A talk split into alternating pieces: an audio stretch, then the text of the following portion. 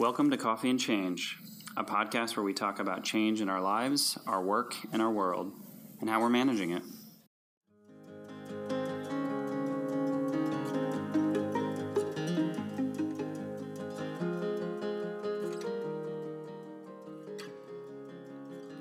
Welcome back.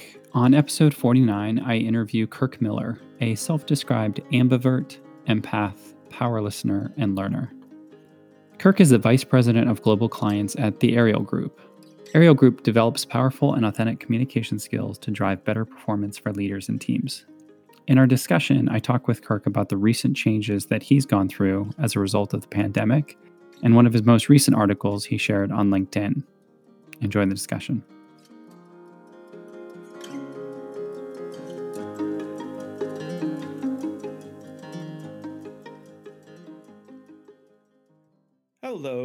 I'm Kirk Miller. I am uh, super glad to be here having some coffee and enjoying this conversation. I am the Vice President of Global Clients at Ariel. Ariel is all about executive presence and communications. And uh, I joined them recently in August. Prior to that, I spent time working with Second City with LinkedIn, Vodafone, and a litany of other technology companies, always in sales.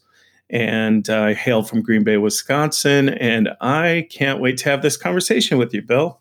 Awesome. Didn't Green Bay have a pretty good night the other day or something? I was just on some client client calls and they were saying something about Green Bay having some good news. Go Packers. Thursday night football against the 49ers. They really showed up. Uh, Aaron Rodgers was a beast. Well, congratulations. I still can't get over the, um, what is it, State Farm commercials uh, mm-hmm. that he's in. Uh, the most recent one where he goes to throw the ball for the dog and it just goes like way out there. Yeah. And the dog sits down and it's like, nope, I'm not playing fun. fetch. yeah, exactly. Um, well, I appreciate you joining Kirk for the discussion. Um, for those that don't know some of the work you had mentioned briefly, you had done previously at Second City, people might know that those two words put together, but mm-hmm. can you explain why they might know Second City, in what realm, and a little bit of the work uh, that you did with them? And then mm-hmm. we can jump into some of the stuff um, that you're doing now.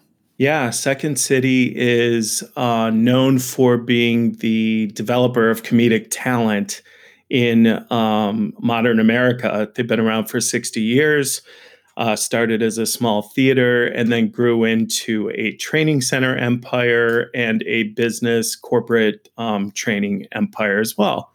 So, the work that I was doing was bringing Second City facilitators and performers in to train people in the same skills that improvisers use to kind of make stories up out of nothing, to pivot, to be agile, to be flexible, to be fun, to listen very actively, all those skills that make for those people that you encounter in the workplace that you're like, oh, there's something really I like about that person, and I don't know what it is. So it's a bit of the X factor. Uh, and so Second City has been doing that part of that business for about, I want to say 20 years. Mm-hmm. And uh, and so I was there for three and a half years and enjoyed that time very, very much. Yeah, and I think it's interesting, um, given you know the importance of communications, and especially now, which we'll talk about, sort of in this remote world.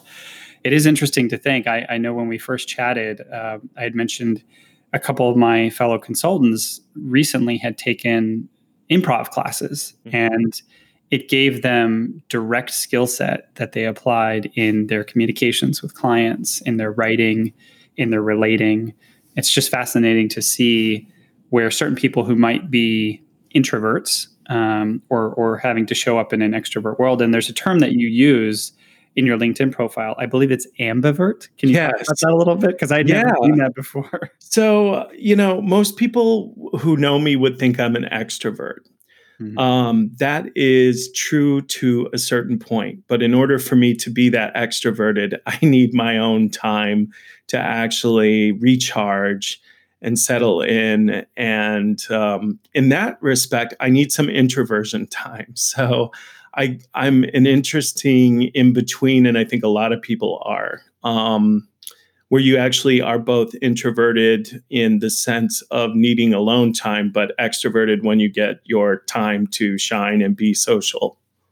Absolutely. I can totally relate. I mean, being in the, the world of consulting, there's a lot of work that we have to do where we show up and mm-hmm. we perform and you hold a room and you carry the anxieties of people or the worries or guide them through something. And I, I can definitely relate because it would be those times in a pre pandemic world where I would, you know, get on the plane, go home, and then you, you, you, you kind of you're exhausted, right? Mm-hmm. You have to mm-hmm. recharge in a way. And I used to say to people after doing these big uh, workshops and sessions, which I'm, I know you're very familiar with having led those as well. Mm-hmm. That people would have that sense of like, "Hey, so do we have the notes yet?" And I'd say to them, "No, like you don't understand how this works. Like yeah. you go and you hold a workshop that lasts the better part of a day, and I need like two days to recover from that." Now, it doesn't mean that I'm not doing any work. It just right. means I'm reflecting and right collecting and aligning and, and analyzing so that the product that comes out of it is that much better. But you're right, it mm-hmm. requires a lot of downtime, um, a lot of restorative time. And it's interesting to see how people are doing that in a remote world. Have you noticed a change for yourself since pivoting into this pandemic, mm-hmm. work from home, work remote um, way of working? I've never been more organized in my entire life. Um, really? My my every closet is clean. Trips to the container store to just make everything perfect. Yep. I've decluttered. Marie Kondo would be so proud of me.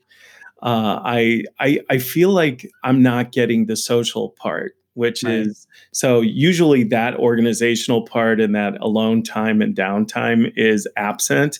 Mm-hmm. Now I have that in spades, but I don't have any social or or low social time. I'm still lucky enough to you know work somewhere where we have daily huddles we we meet we are social we just you know had a farewell to a client uh, uh, um, coworker who moved on to bigger and better things and that was social and that was fun.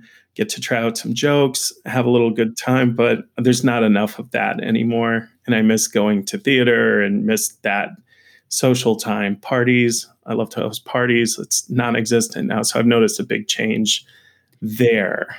Yeah, I know that um, where you're where you're at in Chicago, obviously there's a big theater um, community in a big arts community.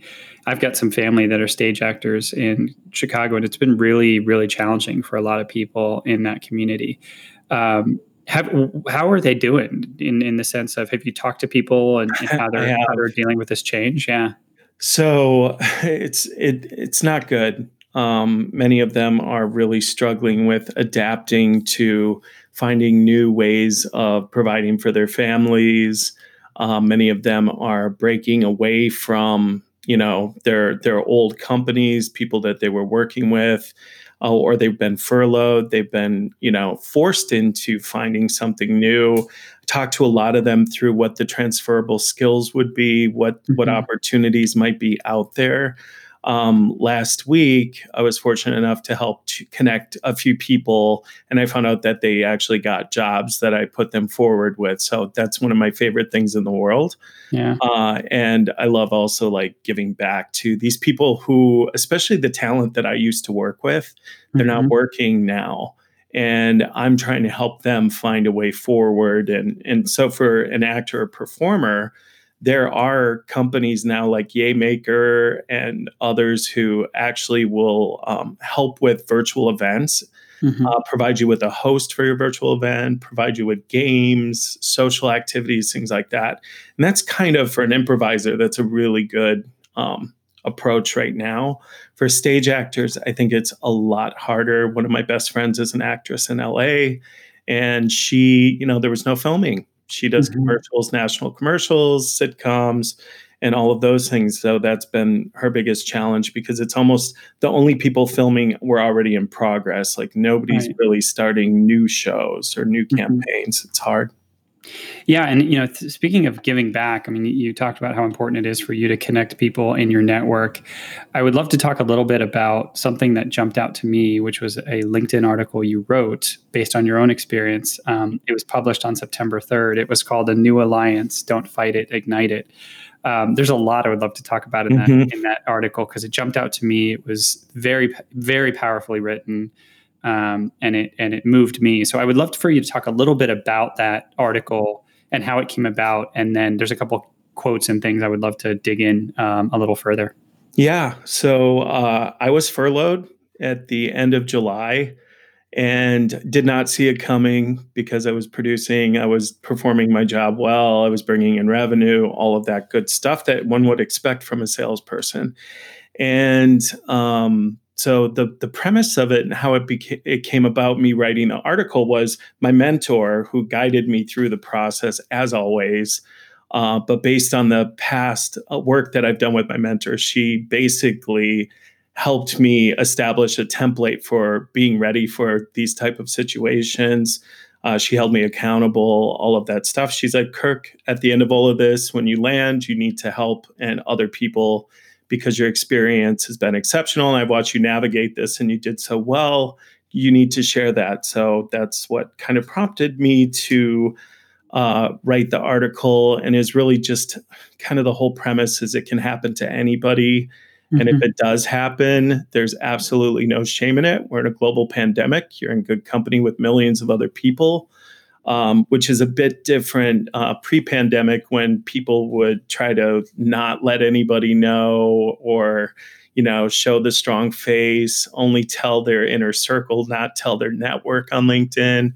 Mm-hmm. And um, I think some of those things do us all a great disservice because how many times if something happened, and you tell the story to someone in your network and they're like you should have told me because right. we have these opportunities or mm-hmm. we could have helped yeah yeah i think it was really interesting the way y- y- you wrote um, in the article um, and i'll quote here i broke taboo myths of the 20th century i enthusiastically announced the furlough on all social channels including linkedin and immediately outlined a plan to communicate what I was looking for in my next role. I knew this would be hard and it would take more time than usual, so I broke all the norms. Can you expound on that a little bit? Because that really jumped off the page to me. Yeah. Um, I mean, it, it's kind of like you have to let it go. Um, whatever happened, like the song in Frozen. It's just like the song in Frozen. I am a little Idina Menzel. let it go. I am going to spare you from uh, listening to me sing. I'm way too rusty to go there. Um, but it all really does start with letting go and then putting the focus on what's next.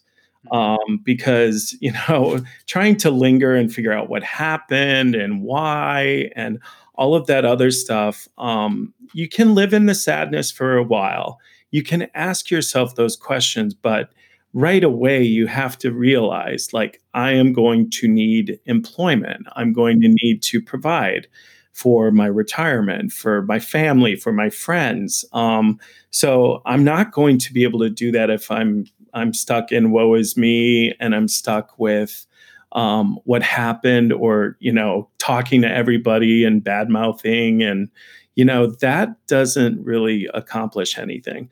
Um, you have to live with the sadness for a while, um, but you know to be perfectly blunt, you you also have to separate for a while. So I was furloughed at one o'clock in the afternoon. Mm-hmm. By 1.15, the call was over.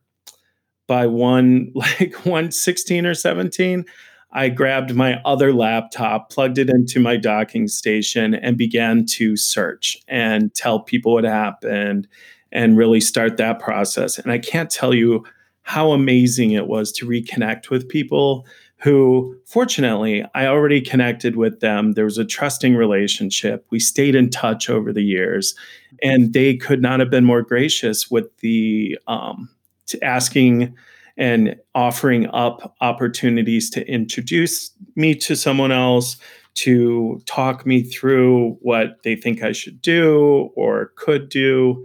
Uh, and it was just a really kind of a, despite the sadness of being furloughed, it was it was kind of a positive experience um, to reconnect with people. Yeah, I think it's really powerful. One of the things that that that stood out to me in in your writing of this article is you can tell that you wrote it for the next person, right? You wrote it less about, hey, I need to um, clear this for me, although that's part of what it was, but you really wrote it to them, meaning mm-hmm. the next person who, who might experience a furlough or might experience a layoff. Um, and what it what it meant to you, but also so that they they ha- are not suffering in confusion And this right. is how I how I interpret it. And one of the things I, I thought was really interesting, you talked about ditch wrong thinking about the past. Mm-hmm. You wrote out your frustrations, you read them aloud, then you threw them away with the, all the bad feelings associated. Right. You know, this it reminds me a little bit of um, sort of like a burning ceremony, right? You yeah. write things down on a piece of paper, you say okay, you throw it in the fire, and and you sort of release it. What yeah. was that like to to kind of go through that experience? Because there's there's a lot of emotion. Oh yeah, what you're talking about. It I felt like it did start with the burn book. It was very yeah. visceral. it was very very negative, very much a kind of like a reflection of all the bad mm-hmm. without an accounting for all the good that also came about from the last tour of duty, as I call every job that I have, I consider it a tour of duty. It comes from Reid Hoffman. Uh, if you haven't read The Alliance, you absolutely should. And that's kind of homage. The title Great of my book. article is homage yeah. to um, the book, The Alliance. And I learned so much from um, Second City. One of the things I learned was, uh, which is interesting, I learned it from, you know, uh, Kelly Leonard, who does a podcast called Yes and, great guy. And, uh, you know, talks to Simon Sinek's and Brene Brown's and all of that. He has a podcast. And um, one of the things he taught me was to replace uh, blame with curiosity. And so as opposed to uh, you know standard blame is like oh it's someone else. Oh it's because of this person or that person and all of that. Uh, whereas um, it's not. It's about the circumstances. And and if it is personal would you want to stay there anyway right. uh, so it really was a question for me of i knew i couldn't move forward until i got rid of any kind of remnant of super negative uh, energy or feelings and all of that. So by burn book, I mean, I actually kind of practice like a conversation I would have if that person were that piece of paper that I wrote it on. Mm-hmm. And I would have that conversation or monologue and tell them how I felt. And then I would be like, you don't have any control over me. And I would rip it up and throw it away. So I didn't mm-hmm. burn it. I didn't, um, you know, but I wanted to release that energy because I feel it's so important. And I've seen too many people kind of fall in love with the companies that they work for. I'm guilty of that. Fall in love with their clients, the brands, the associations that you have, and just know that the brands and the companies that you love can't love you back. The building can't love you back. It is the people, the people that you were collaborating with who can and should if you are you know a person of integrity and character and a person person like a people person mm-hmm. um, so it was really for me that exercise was so important to just be like okay that's done and yeah. i'm moving on to my next chapter and let's let's focus more on that and how i'm going to kill it and do a great job as opposed to what happened yeah, I think it's interesting when you talk about making room for the next play, and as you as you alluded to, and I could totally relate to this. Um, I went through a similar experience in a layoff, um, you know, about uh, five, almost six years ago, mm-hmm. and when you said like you just grabbed the other laptop, you put it, and you started. You know, there's that urgency that someone yeah. has to get to work right away. Um, at the same time, I've talked to a number of people who've been impacted in this economy um, around layoffs or furloughs, and a number of people that I'm advising or just kind of mentoring. I'm telling them, you know, if you can, take this time for yourself mm-hmm. to, to, really kind of look inward and, and, recharge or go be in nature. So, so I wonder when you when you went through your process, if you could share, what's that balance of that that immediacy and urgency of flip mm-hmm. open the other laptop, let's mm-hmm. get to work on LinkedIn. Yeah. versus, hey, does Kirk need to take some time for Kirk? Does, yeah. Does, does he need to reach out to family and friends or go be in nature? And and what was that balance like for you? So for me, it was a bit of a bifurcation. It was about one, I wanted people to know I was furloughed. Mm-hmm. Because I know that when you put that message out that you need help, people want to help you and they will come with ideas, uh, referrals, opportunities. And, um, but at the same time, I, I wanted to get that out there immediately. So uh, my my advice is always just move fast on that. Mm-hmm. Don't be like, oh, but if I put it on my LinkedIn, I'm going to get less money in my negotiation. I mean, they'll, they'll likely find out if they do a check and they call your previous employer they'll find out. And if you didn't say anything about being furloughed, your credibility is going to be non existent or at least questioned. And that's not a good way to start things out. So, my, my advice is just make sure people know that you are looking um, and, and do that in a natural way, like a reconnection. Uh, I wanted to do it at scale because I'm in sales. I mm-hmm. recognize mm-hmm. like if I open up five conversations, only one of them will go somewhere. Uh, sometimes, sometimes more if you're really lucky, but you know, open those conversations quickly. But it was summer, it was Chicago. Yeah, um, people were outside. people were outside despite the pandemic, but wearing masks and doing smart things, socially distancing.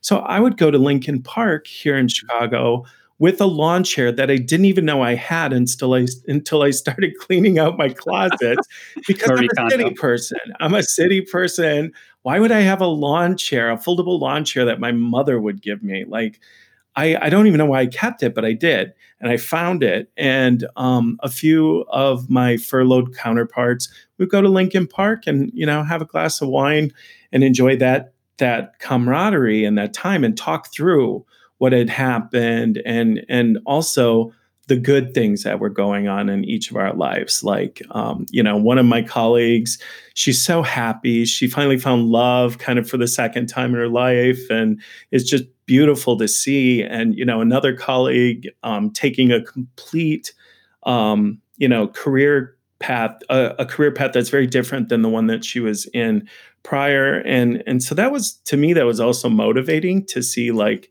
how they were coping with it. Um, yes we gossiped. Yes we talked about what happened but that's again i think that's an important part of the process.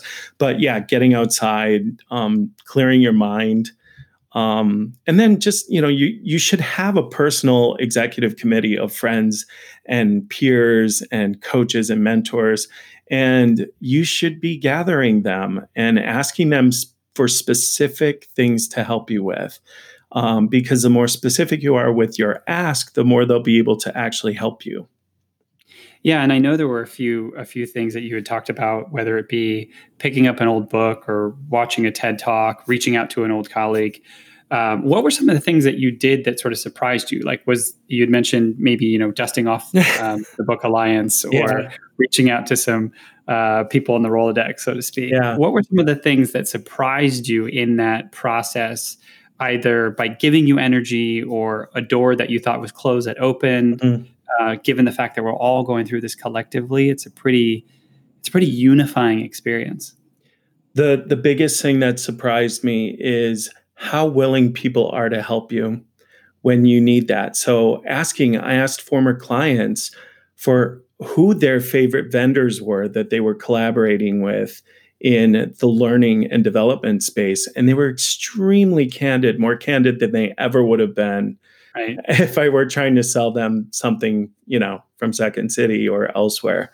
Uh, and that to me, I learned so much from them in those conversations. Like, what they really care about, why they do business with certain clients, and what they love about you know other other angles and focuses and lenses that um, companies have and so for me and they introduced me they introduced me to their account managers and their people and some of those companies were hiring i think within the first week i had four calls set up uh, ready to you know talk about who i am what my skills are and what i'm interested in and see if there's a fit uh, with these people. I met great people that you know we didn't we didn't you know a couple of them didn't have opportunities, a couple of them did, but you know I'm talking to Becky in HR. I'm not talking to the the hiring manager, and then um, luckily because one of the ta- one of the facilitators that I worked with had seen that I was looking for work uh, and had sent me um, sent me a job opportunity um, actually, um, it was around the time of when all of the furlough happened. It's kind of parked in my LinkedIn. I saw mm-hmm. it, picked it up, actioned it, and uh, you know, the following week I had an interview. And um, where you ended up landing um, by the end of the summer. I mean, if you think about the like your summer uh, trajectory, is pretty fascinating. Mm-hmm. Uh, because literally, like the last day of August, I believe you said you started your new role at uh, yeah. the Ariel Group. So, right. can you talk about the Ariel Group, what they do, what that role is, and, and maybe yeah. what you've learned in the in the past couple months of being there? Yeah. Um, so Ariel Group was founded. Uh, the name of the company is based on Ariel from The Tempest.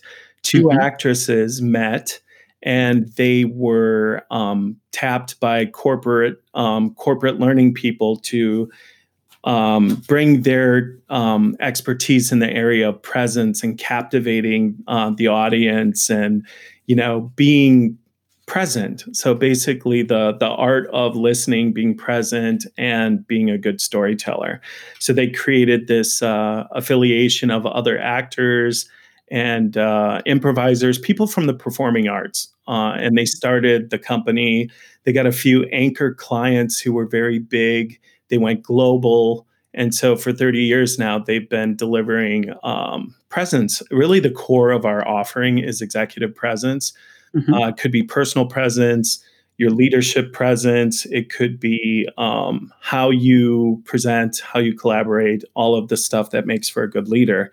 And uh, along the way, they made some, um, you know, very strategic um, alliances uh, and acquisitions, and you know that includes writing now. So writing for business results, energizing your email, things of that nature. So really is the total package of your presence, not just being on a video call and doing a good job. It's more holistic. And mm-hmm. so I really took to that. And what I've been floored with is the the comprehensive rigor and design of all of the content that we have. So there is digital plat, you know, a digital platform with great programs in the areas of storytelling and you know writing uh, for business, and and that writing for business, like I mean, talk about something that people don't put enough emphasis on.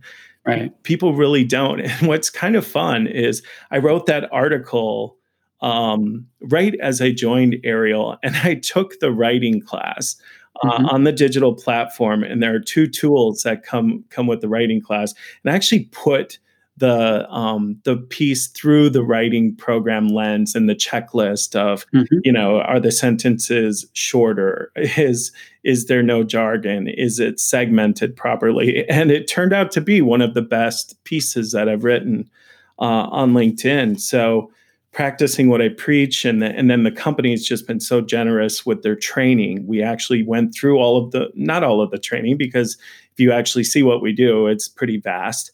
But um, many of the programs that are, uh, I would say, the top programs, we've been through those trainings and they've helped immensely.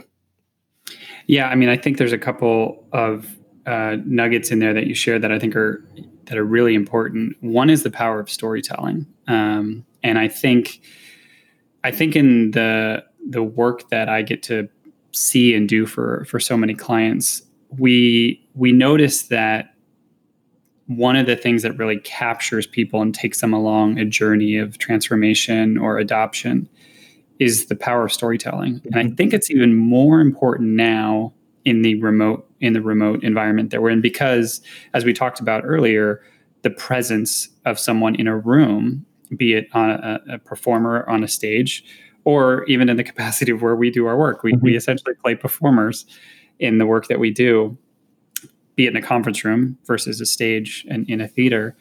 But the without the story, you can't really hold people. And I'm finding that to be increasingly so in this remote world. So as you as you were talking with folks at the Ariel Group or even customers and clients or even in your own experience, how do you how do you find people are doing with that aspect of trying to get all the components that make up good storytelling limited to this kind of one screen, two screen, mm-hmm. two dimensional world that we're stuck to right now? Yeah, I think everyone's story has to change because the whole landscape has changed. So um, it's it's like the election rules, right? Every four years they change, and yeah. you have to know what what each yeah as we speak.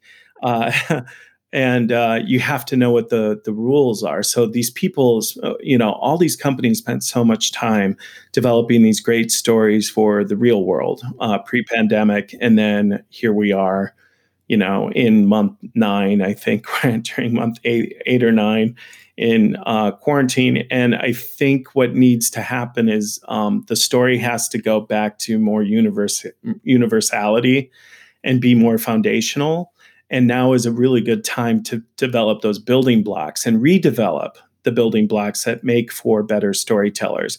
The best way to tell a story if it's live is to listen and to at least know who you're talking to or who what group and what they care about and and what's going to be the most impactful for them uh, as they listen to you otherwise it's it's not going to happen um, and I think not enough people put enough attention up front about who am I talking to, what do they care about, what you know, what are the skills that are going to make the story that I have to tell, which could be amazingly compelling, um, more compelling and resonate with them, because we tend to lead with data, we tend to lead yeah. with facts, and those things are definitely important, and they they can be memorable but you can make them even more memorable if you can personalize it, if you can give an example, a case study, lead with a story. Um, you know, the best salespeople I I know because I love being sold to. It's one of the things that I'm super like. I know most people hate that. I love it because I'm learning from these people who are trying to sell me, and it's the people who um, tell me that they have a similar client or they've got um, experience working with the similar um, challenge or product that I'm I'm actually looking for in this. They start to explain that I'm like, oh yeah, that yeah, hundred percent. Versus, you know, if, if someone's trying to sell me life insurance and they say 47% of people are are not uh, covered and their families are at risk, I will be like, okay, you don't know that I live alone Mm-hmm. you don't know that I don't have any dependents. Right. Um, and that you should have probably led with you could create an annuity that would protect you for your retirement and you could take the cash out. And I had one person actually do that. And I bought from that person. Mm-hmm. Um, despite, you know, buying life insurance as a single person is like, why am I doing this? But then when, as I explain the benefits of after tax dollars and all these other things, I'm like, yes, okay let's talk about this. And and so i think the thing that that everyone could do better is really try to feel you know it's the empathy thing. Um, i love empathy. I think it's it's now being a little too um, mainstream genericized and it's a buzzword. Um, but empathy in action is compassion. Mm-hmm. and compassion is much stronger than empathy but but if you're going to tell a story if you're going to cr- communicate anything the more that you can use empathy or compassion the stronger that will will take. Yeah i mean it's interesting. I love that word compassion because i have to remind people you know in its origin it means to suffer with. And if you don't understand the person that you're talking I'm to, writing that down. That's really cool.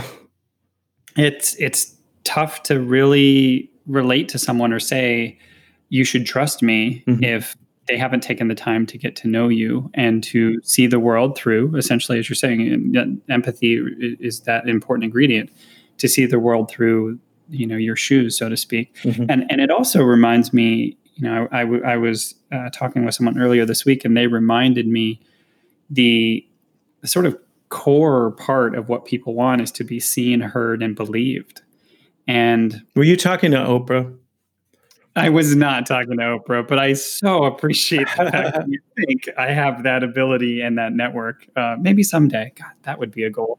Um, it was actually just talking to a counselor, but you know, kind of the same thing, right? Yeah. We have we turn to Oprah for when we can't get in to see our counselor. um, Super Soul Monday. Yep, exactly. I'm a huge fan of the of the podcast, um, but I was reminded just that equation to be seen, to be heard, and to be believed is the probably the most important thing about any of the work that we do and especially in the times that we're in right now there's to your point around facts and mm-hmm. figures mm-hmm. there's also a lot of rhetoric out there people being told yeah people being told like you know that's not true this is a this is a hoax whatever and and even if you go down below all of the conspiracies and the anger and and and what we're seeing displayed on such a national and global stage right now. At the heart of it there's someone there's a human being who wants to be seen heard and believed. Mm-hmm. and if if i can approach any challenge that way then the work as you're describing it kind of comes it comes on its own. Mm-hmm. we can solution anything if we have that humanity and that respect and and and see it that everybody wants those those three things. Yeah. And that's where storytelling comes into play because mm-hmm that's a lot of where stories come from, I imagine. Yeah, and it ties into, I mean, that's how people learn. It's the stickiest way if you're trying to transfer knowledge mm-hmm. or or information to people is a story. It's not a PowerPoint deck. It's not a white paper. Um, it's actually talking to people as if they're people in a very relatable fashion. And I think um, we need to do more of that. And the more, um, you know, storytelling now, I think, is all is even more about the connection and the relationship than it is about um, the product or the service. I mean, it really ties into customer experience, ties into um, so many different areas. And the better you can get at storytelling, the be- the more in any profession, marketing, sales, change management, user experience, like all of it, uh, the more effective you can be. Yeah, I'm curious if you saw there was a report this week, I believe. I saw it on LinkedIn. We might have both seen it um, and come across it. The World Economic Forum posted uh, a report around the top skills that will be needed mm-hmm. in 2025 and beyond. And it's so interesting. You probably picked up the same thing. The top of that list was things like the ability to do storytelling, the ability to have um, implications based thinking you know to to know the ability to say if if i do this this will happen mm-hmm. in a couple different variations and to have the curiosity mm-hmm. and the creativity to follow through on that and what's fascinating about that that report is some might regard those as soft skills mm-hmm. but it's saying 2025 and beyond these are just as important if not the most important as a technical skill, a functional skill, mm-hmm. because of what we're seeing that's happening in organizations. The technology is actually being embedded into business. It's not it's not sort of an order taker anymore. There are people making decisions from the point of impact and from the point of of a story. Uh, how do you weave that story together to the results or to the benefit or to the value that you want? So I'm curious as, as if you looked at that report and, and your thoughts on that based on the work that you're doing now we as adults are forced to uh, put our creativity and our inner child and our instincts aside. And as a result of that, we're formed into the model that the organization or the school or whatever want us to believe. Creativity and um, collaboration and um, thinking outside the box, all of those things have suffered as a result of that. I think they will make a comeback as more and more jobs are automated. Um, you know, AI and other things sort of take the accounting jobs and, and a lot of the other functions that we're working on and make them easier. What's going to be more important now is who can steer the robots in the right direction and the technology in the right direction and ensure that it's a um, a good experience. I think that's why all those areas, your area, change management, is in such high demand.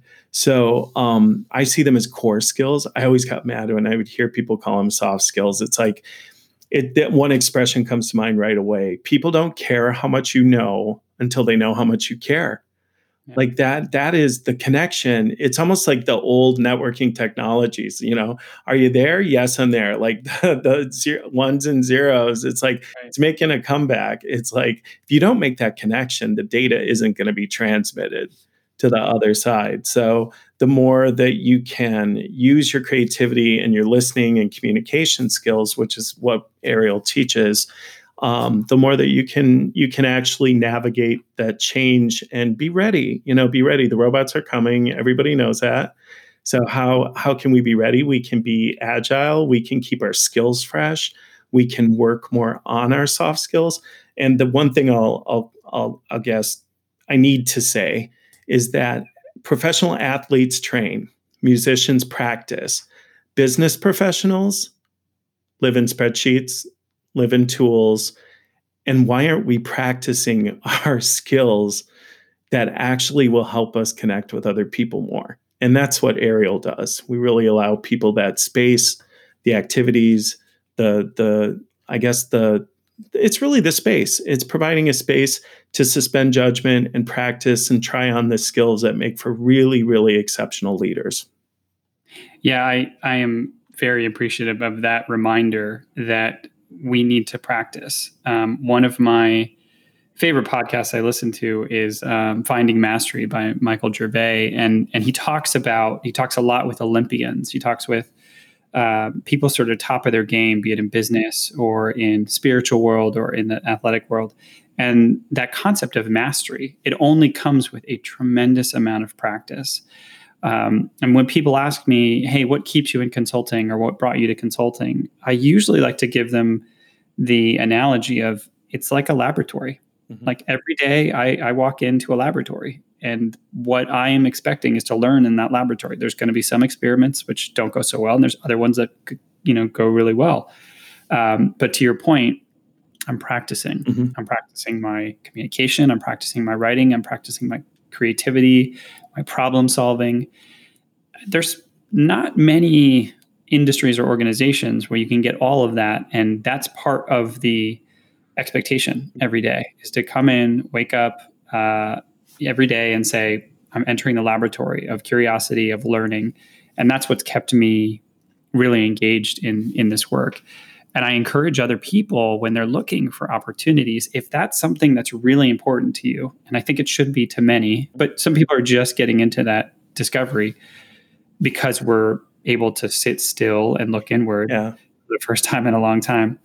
I encourage them seek that out. Um, find opportunities that let you flex those skills because those are going to be the ones that pay off big time. As you said, the robots are coming. Yeah.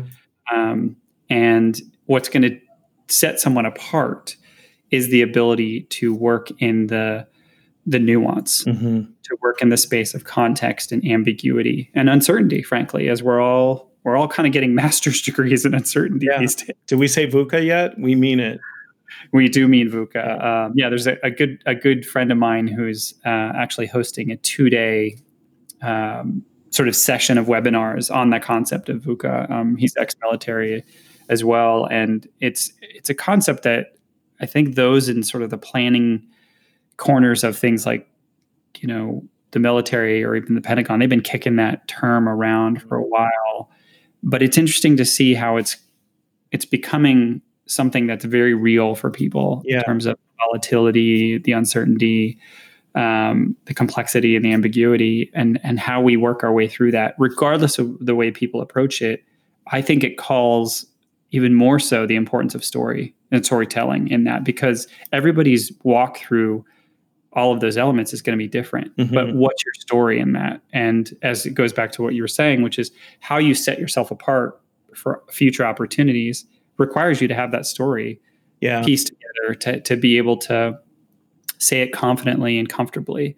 And things like the work that you do at the Ariel Group or the work that you had done at Second City, it's all to help people master those skills mm-hmm. so that they can take whatever comes their way um, and find another opportunity. Yeah, I, I, would say if you could teach a military veteran to improvise and embrace the tenets of improv, you have got yourself the perfect leader because they know how to plan and they know that when the plan doesn't work, they need to improvise. And I think that, you know, the more learning opportunities and development opportunities you can seek out for yourself and for your team and for your organization, that's the practice. That's the new ideas that will start to spark another book I really enjoyed was um, two like 212, which is Fahrenheit.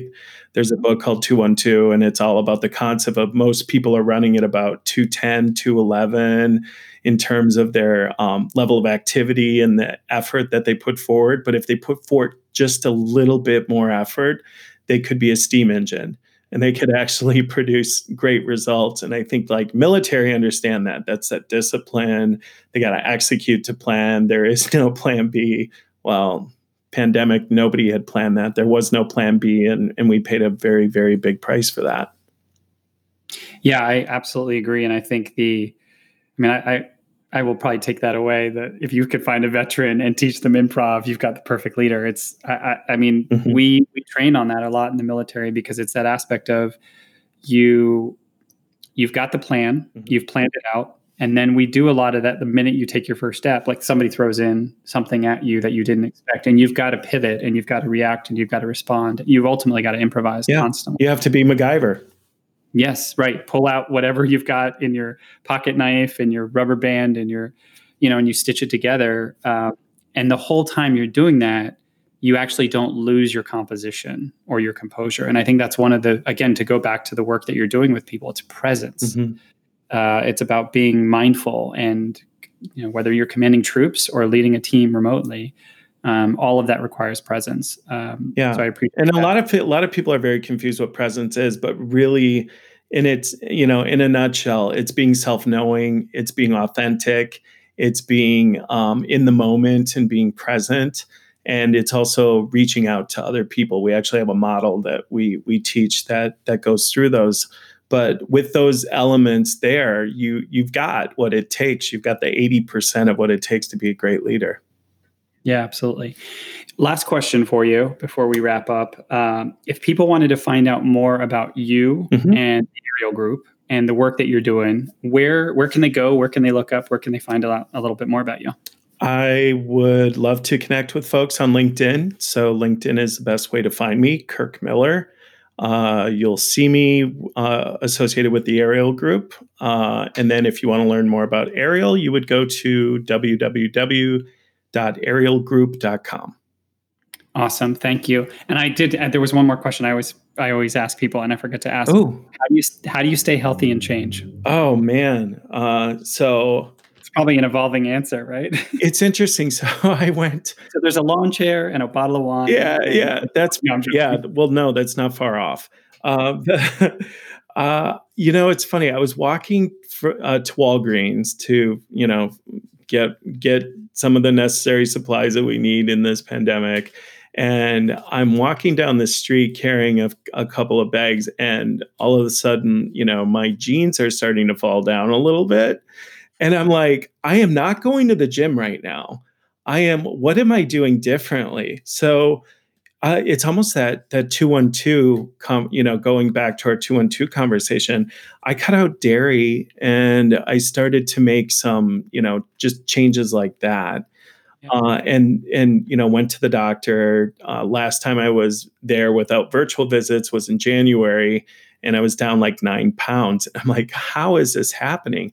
And I think a lot, I think some of it had to do with being much happier and in a really good space right now, despite the pandemic, which I know unfortunately isn't what other people are experiencing. But trust me, there's opportunity there. Go for it. And once you find it, uh, so the way I'm, i did that was just by making some small changes that made a bigger impact and learning I am I am a learning addict, a junkie. So masterclass, LinkedIn Learning, uh, obviously Ariel. I've got to say that. Um, and podcasts, you know, podcasts like yours and podcasts of, um, you know, Reid Hoffman's podcast is so brilliant. And uh, that's the way I think I've stayed mentally healthy. A lot more breathing too. I feel like breathing is the the it's free and it can set you free and make you think clearer and make you less panicky and anxious. So that's yeah, kind of what I've done.